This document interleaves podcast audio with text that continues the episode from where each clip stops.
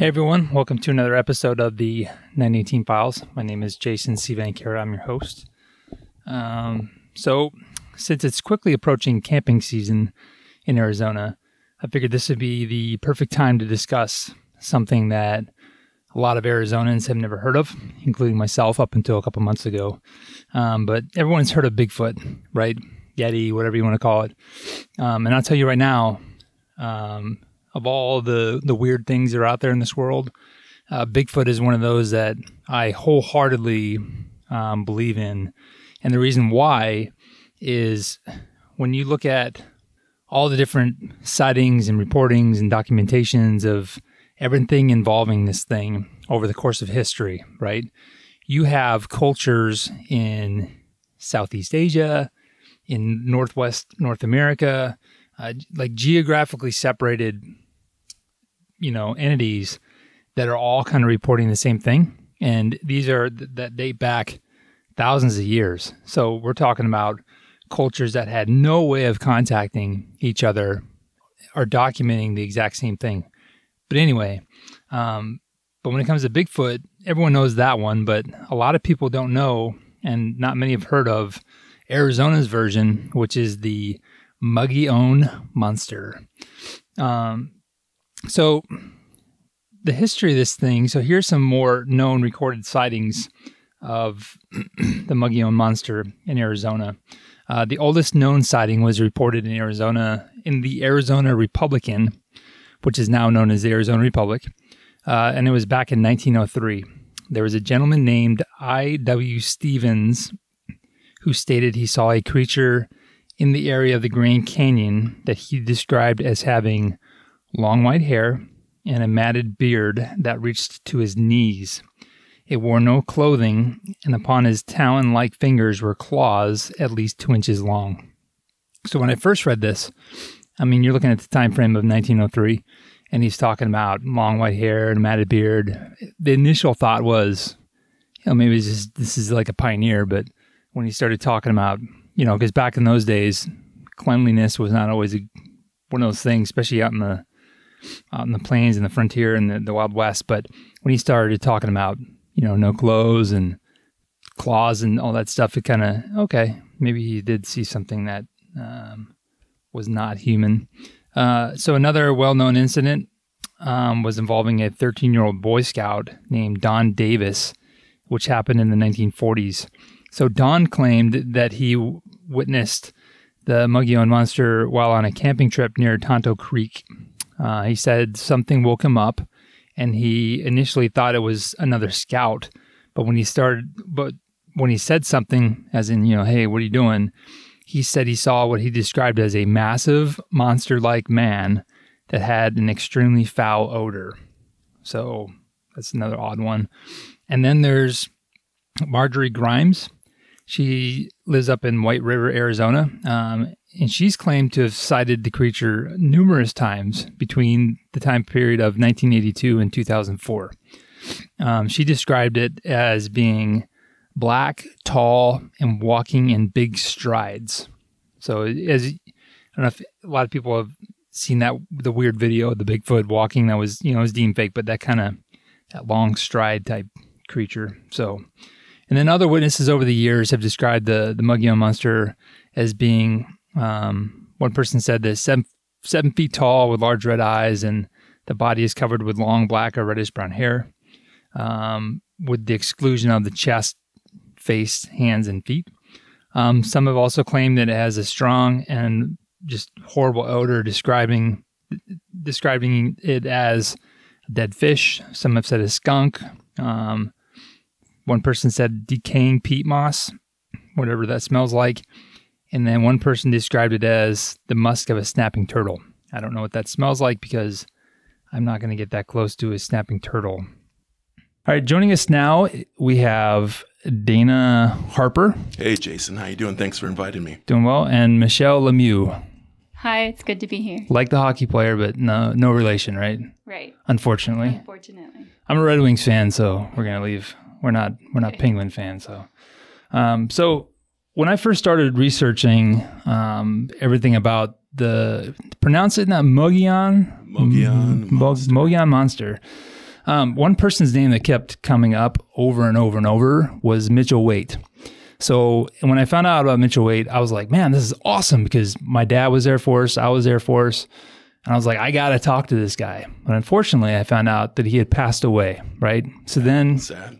Yeah, because he's he would have been an awesome person to talk to. But then I started asking some other people that are kind of in this field. I said, who's a good person to talk to that might know more information about this thing? And the one name that kept coming up was Dana Harper. So Dana, my question to you is, um, first off, what was your relation with with uh, with Mitchell, and what's your experience in dealing with with this monster thing?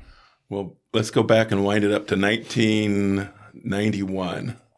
I was fortunate enough to have a satellite television show that ran for about three years. And so during that time, and looking for guests, I was trying to find credible people.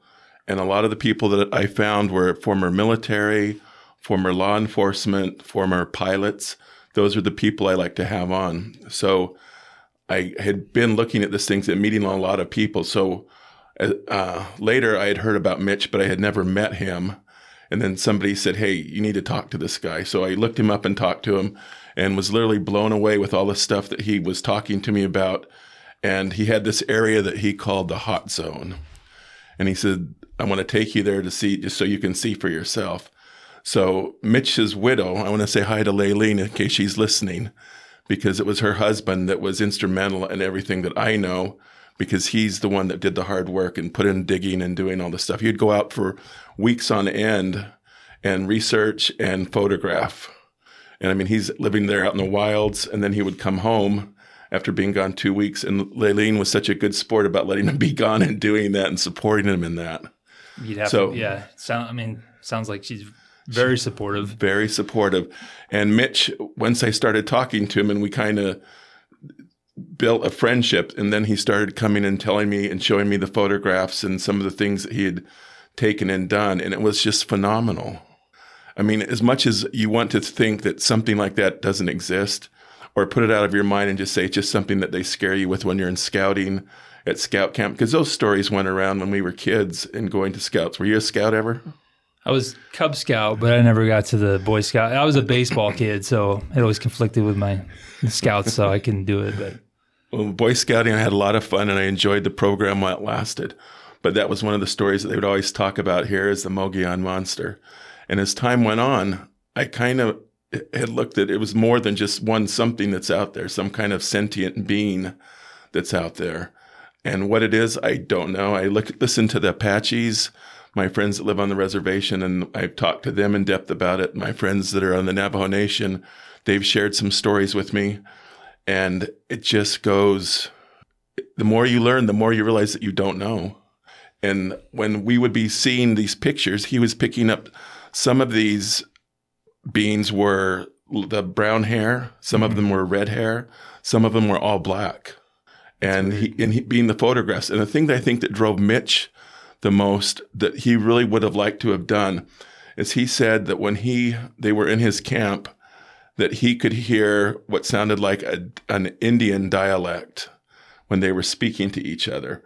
You know, on the TV and the things they sensationalized the yells and the whoops and things like this, but there was actually a language. And that's what Mitch, what I think was most curious about finding and wanting to communicate with them. and that's the thing that what I liked about the more I read about Mitch is the fact that you know because I come from law enforcement, right? Yeah. Um, I like to have information or evidence that's credible. Number one, but number two, I want to have the information and evidence come from a credible person. So Mitch was, you know, like I said, he was prior Air Force. He seems like a very credible guy, but the information, the evidence that he was kind of presenting was it's pretty pretty decent stuff. But there's no like smoking gun type evidence. So right, like what type of stuff did you see that that he had? Well, that when as I got to know him better, I saw some bones that he had recovered and saw some hair that he had recovered um, that was different. That wasn't horsehair or anything. And under a microscope, where the human hair kind of has like a U shape to it as you're looking at the follicles as it grows, this was different than any kind of animal hair or human hair. So the Indians, they referred to the Sasquatch as just another tribe of people in the forest. And and when they would cross through their lands, they would usually give leave an offering or something when they crossed through wherever the, these things were at. Mm. And I always thought that was interesting. So I would watch Mitch, and whenever Mitch would come up to this one area that he called the hot zone, there was this big tree that had been cut down and a big stump in this meadow. So Mitch would always bring goodies and put them on the stump, and he made a lot of noise. And they would be, they would know you were there before you knew they were there, because they were very. We were kind of like the entertainment for them, out in the middle of nowhere. not, not sure if that's a good thing, but Well, I, uh, luckily, not that we didn't have any. Probably the worst thing that happened for me when I was out there was the getting a big old rock chucked at me and almost hit me, but hit the tree. But then Mitch says, "Look, if he was tr- there trying to hit you, they would have hit you, not the tree." yeah. But it scared the heck out of me. And then another time, they threw a big piece of wood that that went flying by and hit the tree that I was standing by and went crashing to the ground. And the other people who were there said, "Oh, look, a branch broke." And then Mitch was like, "No, that limb just came from over there." And you could see that it had been clearly snapped on both places like that. So you see these weird things out in the forest where the branches have been snapped or the trees have been snapped off and not cut. And they'll put them in certain types of like a teepee style or something like that. It mm-hmm. just doesn't make any sense when you look at it because you're in the middle of nowhere. Yeah, and it's if someone's gonna be messing with you, they're not gonna follow you out in the middle of nowhere, right? It's, No, and the other thing too is like usually at nighttime is when this stuff happened, but both times the piece of wood being thrown and the rock was a daytime incident. Oh wow, So that's pretty brave too. So, I mean, but so and the thing, like you mentioned, uh, like Native Americans and you know indigenous people and all that. The thing that makes me again looking for credible, valid like validation to this stuff is when it comes to Bigfoot or you know the thing we're talking about here is the fact that you had geographically separated communities like you know thousands of years ago documenting this type of species whatever it is you know and they can't talk. It's not like today's world where everything's on social media and we can connect with people all over, all over the Right. world. You had people that weren't talking to each other mm. and never talked to each other both describing the same thing right and that's the cool thing when it comes to the, to the native american tribes here they're talking about something that has been in their culture and their history for a very long time so So most of the friends that were Native American, they didn't tell me these stories at first. It was quite a bit of time later when they would start telling me the stories after they'd already seen what we were doing and how it was being handled and it was being respectful towards whatever sentient being was out there. Mm-hmm. And I I don't think that and when they're in a group that there's a problem when they're in a group from talking to my Native American friends. But I think it's when you get that solo one that gets kicked out of the group that's on its own is when you have problems. At mm-hmm. least when if there's a, a one that's out by itself for whatever reason or cast out, then that's where you have the problems. You and the, what I would see too is the ones that were coming in that Mitch was picking up on camera were younger. And the other bigger ones that he would photograph sometimes usually were more cautious, is not coming into where there was campers. But it was almost like they wanted to tease the camper and scare him in the middle of the night. And they would do things like hit the tent or throw pine cones at the tent all through the night so the poor people wouldn't get any sleep. And then they'd pack up and take off and then leave the tents and sleeping bags and cooking stuff and just hightail it out of there because it would scare them to death. So it's almost like human like, right? Where you have the younger is the more reckless and Yeah. And then the older ones are just kind of more, you know, leave me alone. So uh, as as time kept going on, there's stories that Mitch had had told me about that where there was a bow hunter that had been sitting up in the tree in this one meadow, and he had this beautiful titanium stand up in the tree where he would go just spotting and when they go bow hunting. And he said that he saw five bears walking upright come through the forest to this meadow where there's like a seeper spring coming out of the ground to drink. And it scared him so bad that he never went back.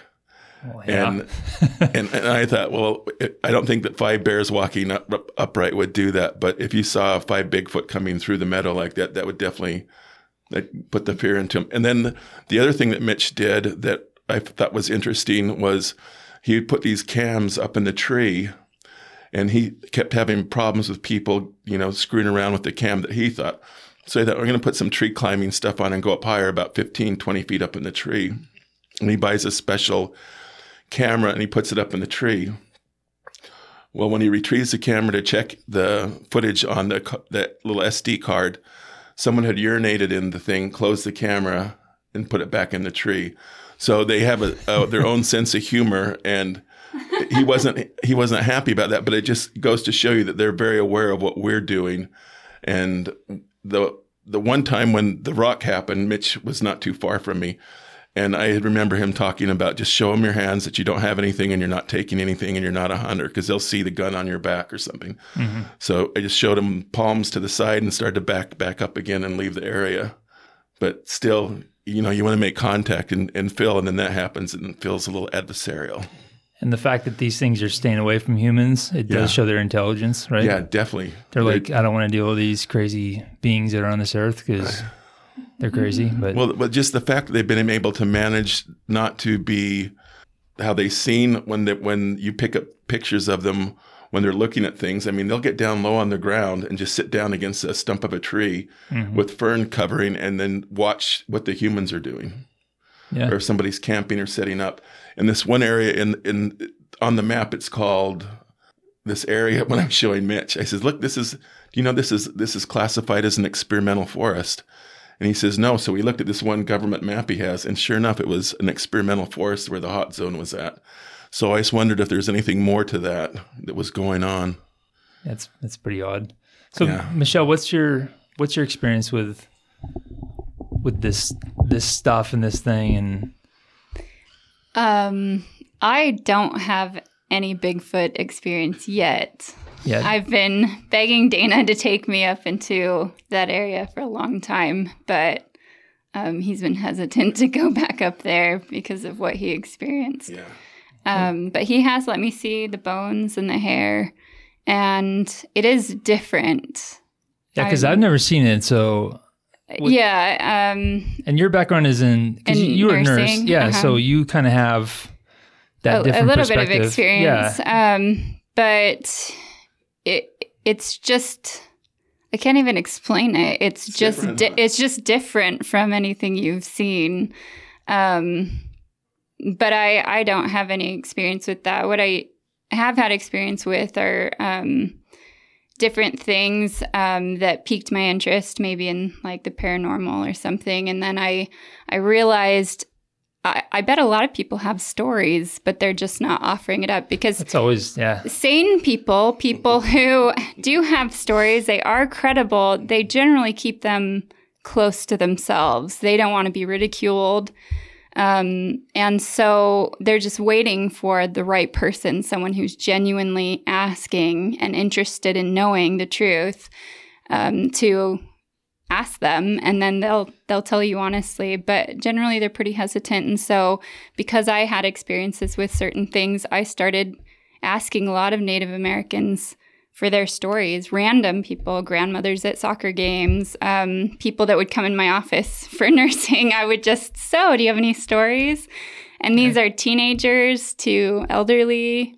Everyone had stories, and they'll lay it out there super matter, matter of factly um, because they can tell that you're genuinely interested in knowing. Yeah, and I think it's getting better too, because in today's world, and we'll get into more of this stuff in later episodes, but um, you're living in an, in an era now where, like, when it comes to like UFOs and like you think about the Tic Tacs with with that interact with like the military off the coast, like the one in San Diego, one in Virginia. These are documented things, and people are just kind of humans are still kind of ignoring it though, which is just blows my mind. But it's people are still they're more comfortable talking about it. Like if you would have brought up this stuff ten years ago, I mean, even now when you talk about it, people are still kind of like, "What's wrong with Dana?" Like, yeah, it depends on the what's group wrong with of this guy? people that you're with. They're just not openly saying it. They're just kind of like they're not as openly saying. it, You know what I'm saying?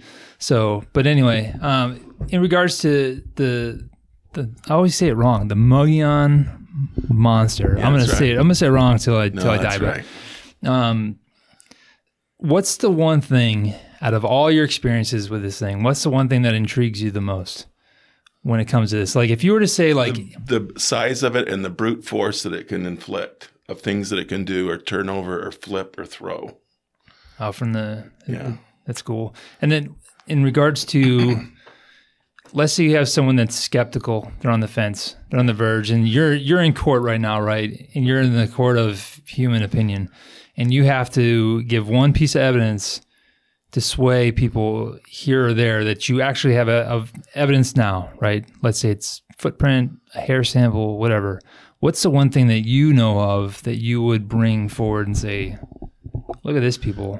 I think that there's no evidence that I could bring forward that would make somebody believe it other than somebody that is out there on horseback or hiking or hunting and they see and witness for themselves. And then that's those are the people that end up contacting me because they want to tell me the story about what happened to them or where they were up uh, below, you know, hunting somewhere below Young, Arizona, and this happened to them. Yeah, and you get You know, that room. you get that what the Yeah. blank moment, right? Where you're well, like, no, what it- is it that? ju- it's it's like it's like a paradigm shift because they're seeing it and they're trying to say, okay, what is this that we're looking at? And if you've ever been up in the area, and we, we go up there a lot, it's it's pretty dense. It's not like the northwest forested areas, like it's not that dense, but it's still. I mean, it's forested. I mean, it's, there's areas to like hide out and whatever else. So if you have a small group of whatever these things are, I mean, They you can can easily hide. yeah, and that's the thing too is that again from the law enforcement investigative perspective, there's nothing that says these things aren't real, right? There's there's plenty of circumstantial things that say, hey, there's something here, there's something odd, but there's nothing out there that says, you know, this is a hoax. This is what these things are. This is just you know, it's a different species of bear. There's nothing that says that. Yeah. There's nothing that defines whether they're real or not real. So So what always is nice is to take a police report from somebody going because there's a prowler, there's somebody heard somebody in their back shed doing something and have something like that happen to them because they the officer witnesses that for himself and then it's like okay, well, I don't want to. What do you put down in your report? yeah, You know, there's going to be crap dished out to you with your other people there yeah. the next day. So You know what I find the most credible is a lot of the stories um, of uh, Bigfoot or Yeti or whatever you want to call it out in the woods. It's not young people, it's generally old farmers, older farmers. that know the land and they know the territory. Yeah, and, so when you're hearing someone who's so salt of the earth, you know, and they tell the truth and they're talking about it, and that's the other thing too that I noticed with this thing is um, because again, from coming from law enforcement, whenever we go to like there's some sort of crime or whatever, you try to find those independent witnesses, people that you, what I hate seeing as a cop is when I'd show up to a crime scene and there's a group because that group is now a tainted group of witnesses because everyone's going to have the same story or same similar story because all they, they've all been talking. Mm-hmm. But if you have a situation where it's a lone witness to something, like let's say a lot of these farmers, they they're remote, right? They're by themselves. Right. Maybe their wife is there, but anyway, mm-hmm. it's that lone individual witness that is saying, "This is what I saw," and a lot of people don't they don't know about this thing either. So they're they're saying stuff and they're or they're seeing it and they're like, man, what the hell did I just see? And then they're gonna go home, Google, do whatever, and then they start finding out about it, and then that's how they contact, you know, people like Dana. Just but So one thing that was kind of I thought interesting is is I was a you've seen those little guys on ten speeds for the Mormon Church. Hmm. I was one of those guys, and this one area in Ohio where I, I always waved to them too. Whenever, thank you, it's thank like, you. especially when it's 110 out. I'm like, that's this dedicated person right there. But This Anyway. one, this one area that we would drive through was kind of a forested area, and it was kind of out in the middle of nowhere with a big pasture. And the one little farmer that lives there, he came up to us and says, "You you boys shouldn't be coming out here after the sun goes down. Just don't come out here." He said because of the grass man. Yeah, what the grass man is that like some kind of homeless guy or is it a vagrant or something? But he said no, it was a Bigfoot. And then I thought, okay, he's you know, it's reminded me of scoutings at Camp Geronimo, trying to get the older scouts spooking the younger scouts. But later time came on and there were the Grassman reports from Ohio in this area where this little farmer had told us about. So he was being nice. Yeah, it's like stay away from the grass man. He'd like, nah, all right, they're gonna tell me twice. But Yeah. So these reports are coming from all over.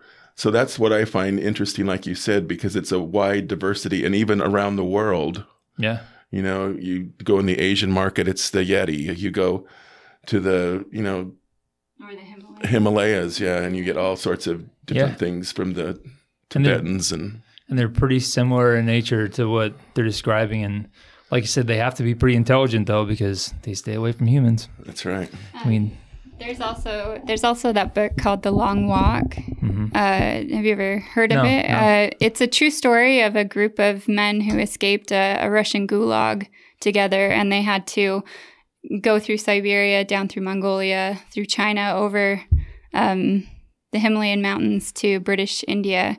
And it's just a small blip in his story, but he says that while they were coming up over the Himalayan mountains, they all saw this this these two figures standing upright uh, about 100 yards away maybe more. And they were in their path so they couldn't go down. They had to sit there and watch them and wait. And they weren't moving but they were big human like tall with no neck long arms hairy and uh, he says they had to find another way and then he just moves on with his story oh wow. and he says, you know, we realize now what we saw or what people say are the abominable snowman.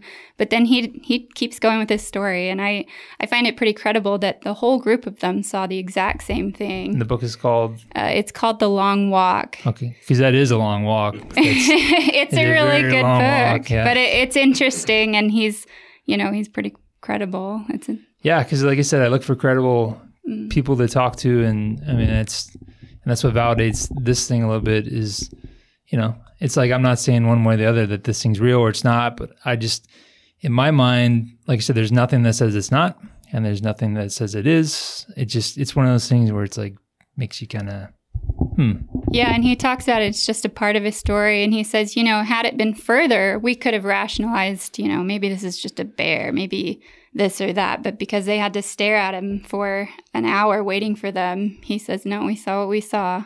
And then he just goes on. yeah, it's not something. I mean, So- I wouldn't want to deal with that. You're already walking, you're tired, and then right.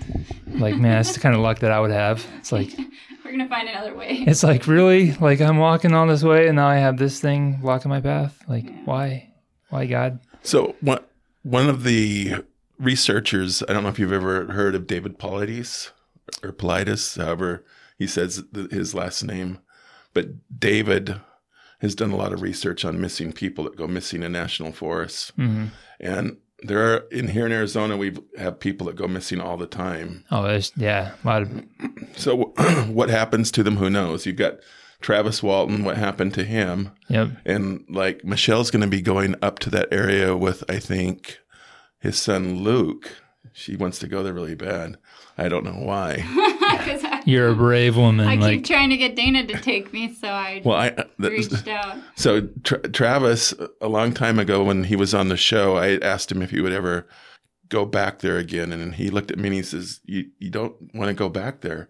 Something horrible happened to you." He says, "No, I don't want to ever go back there." yeah. But later on, years down the road, he was kind enough to take me and another friend that um, wanted to go and go back there and showed us where it happened.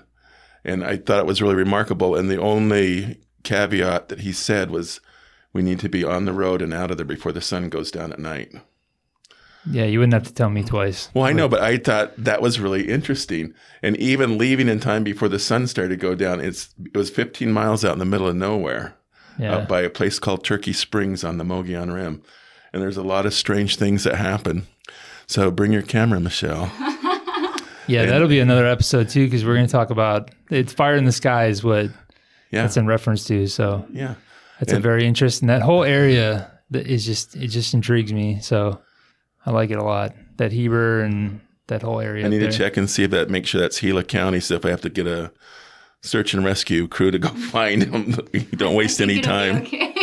Yeah. Alright, she Although seems- I, I would like to stay after dark. She seems pretty confident. No, there's just it, there's, there's just so many things that are happening. And look at Michelle's face; she can talk you into about anything. So Luke is he's signed on to take her up there and go, which is really sweet. So I'll be anxious to hear how that goes over the weekend.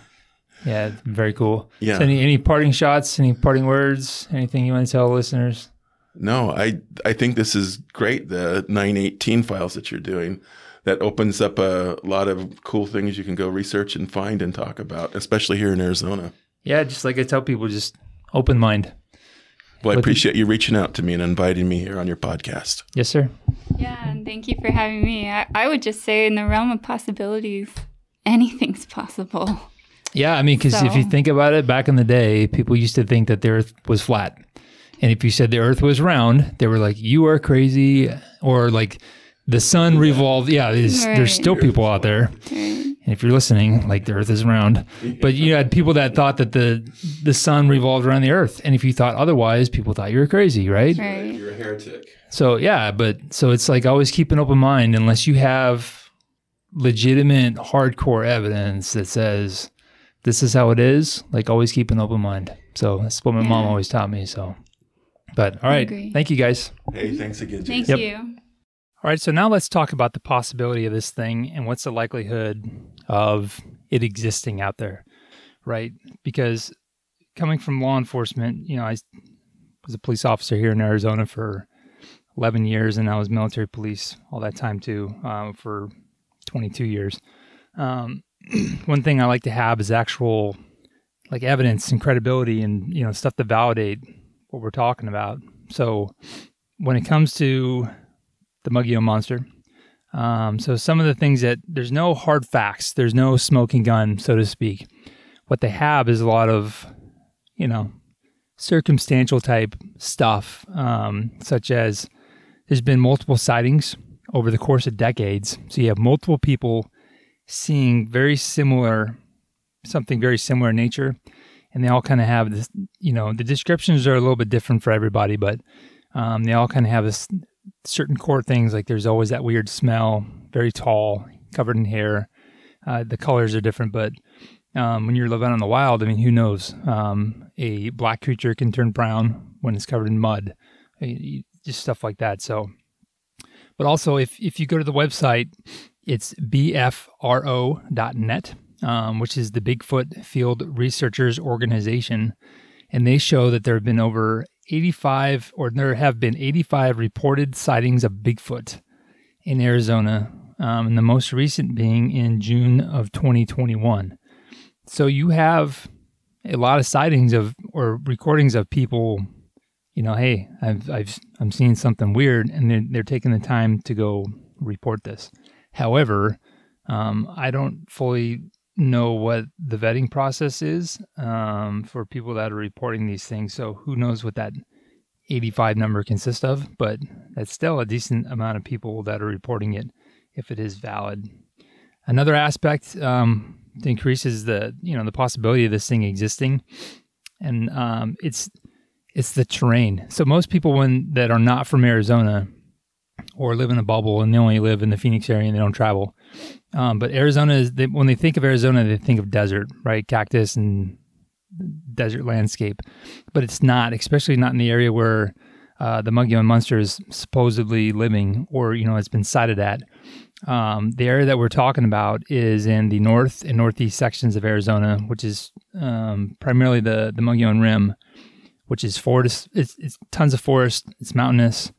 Um, it's not as dense as you know, like if you're thinking of the Pacific Northwest, but it is very, it's very remote. You're not going to just go out there and, you know, go for a hike by yourself if you have no that type of skill set. So, um, it's it's pretty easy to hide. So if you're familiar with that area, if you let's you know, let's say think of the mindset of this this thing. If if this is your territory, um, you know, it's it's pretty pretty easy to hide. And like I said, I've been up there multiple times. Uh, we are just up there about a month ago, um, and like I said, it's it's pretty forested. It is a remote area, especially when you start going into the woods. So it's it's real easy to hide.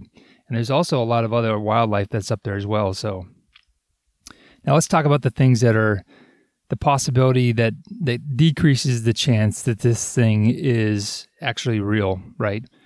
So the biggest thing, um, and that's just the no substantial, like I said, there's no smoking gun type evidence. There's no legitimate photographs.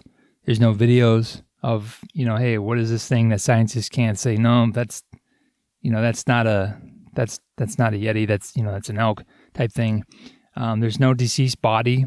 Um, there's no carcass. There's there's there's absolutely nothing. There's a bunch of small things that we talked about, like in the interview with with Dana, where you know there's bits and pieces here and there, but there's nothing. There's no legitimate you know, smoking gun type thing. And you could say the same thing for Bigfoot, but um, yeah. So, so to wrap up this episode, all I'm going to say is that regardless of the facts, uh, I can assure you that I'm probably not going to go tent camping uh, up in the Mogollon Rim area anytime soon.